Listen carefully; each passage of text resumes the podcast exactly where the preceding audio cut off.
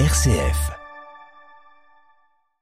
Bonjour Camille Boissel. Bonjour Anaïs. Vous êtes médiatrice scientifique en astronomie. On vous connaît sur Internet sous le nom de Galactique Camille et on va donc parler d'astronomie aujourd'hui dans cette chronique « Dis pourquoi ».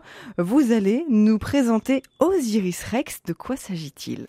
Eh bien, il s'agit d'une mission très importante. Alors, en astrophysique, ce qui complique la tâche des scientifiques, c'est que dans la plupart des cas, on ne dispose que de la lumière venant des lointains objets de l'univers pour comprendre les phénomènes qui s'y déroulent.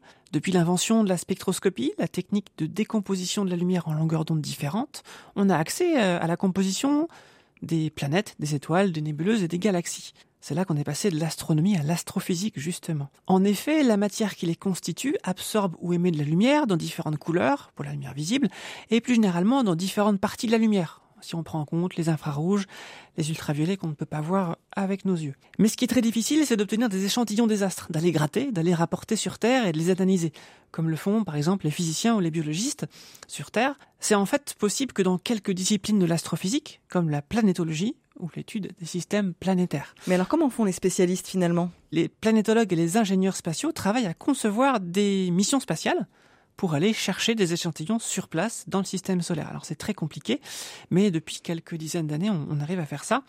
On a réussi pour le moment, par exemple, à collecter des échantillons, comme vous le savez, sur la surface de la Lune avec les missions Apollo. 400 kg de roches lunaires en tout sur l'émission qui a eu lieu. Il y a eu 12 astronautes sur la Lune. Attention, il y en a eu plus que 2.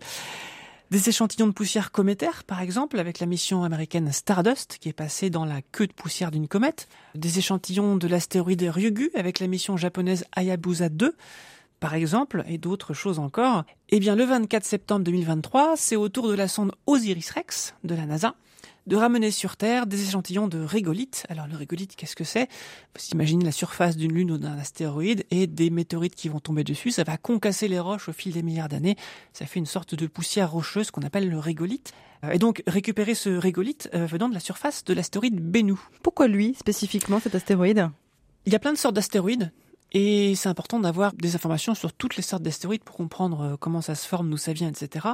Et l'astéroïde Bennu, notamment, est du type B. Et les astéroïdes du type B, ça contient beaucoup de carbone. Le carbone, c'est l'atome qui fait toutes les chaînes des molécules organiques qui composent notamment notre corps. Ces échantillons précieux, en plus de nous éclairer sur l'origine et l'évolution des astéroïdes et plus généralement de l'histoire du système solaire, pourraient en plus nous apprendre des choses sur l'origine de la vie sur la Terre.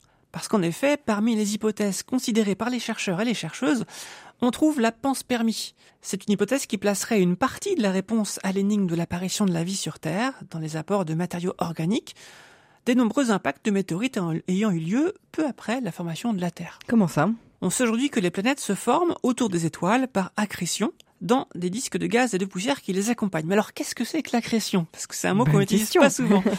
C'est le mot utilisé par les astronomes pour décrire l'agglomération par gravité du gaz et de la poussière pour faire des corps plus massifs, que ce soit des étoiles ou des planètes autour des étoiles ou parfois des lunes autour des planètes. C'est le même phénomène, c'est juste que les tailles changent. Les petits grains de poussière s'attirent d'abord les uns les autres par l'électricité statique. Et puis, quand ils viennent assez gros, assez massifs, eh bien, ils vont commencer à s'attirer par gravité. Les petits grains attirent les petits grains qui font des gros grains, puis des plus gros grains qui attirent encore plus, de plus en plus loin, etc. Donc, ça grossit, ça devient des petits cailloux, et puis des proto-astéroïdes, c'est ce qu'on appelle les planétésimaux, des morceaux de planètes, quoi.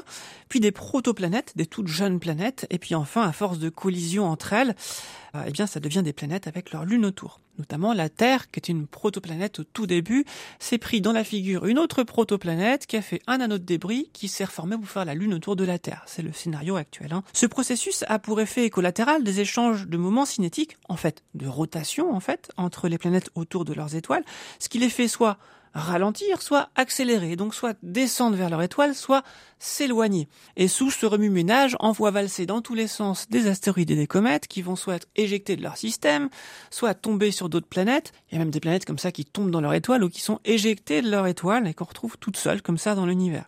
Tout ce remue-ménage fait que la Terre a reçu des tonnes de comètes et d'astéroïdes sur la figure après avoir été formée il y a 4,5 milliards d'années. Et c'est pour ça que les planétologues ont de bonnes raisons de penser que des molécules organiques et même de l'eau a pu être apportée sur la jeune Terre par des impacts d'astéroïdes et de comètes il y a 4,5 milliards d'années, en plus de ce qu'elle avait probablement déjà.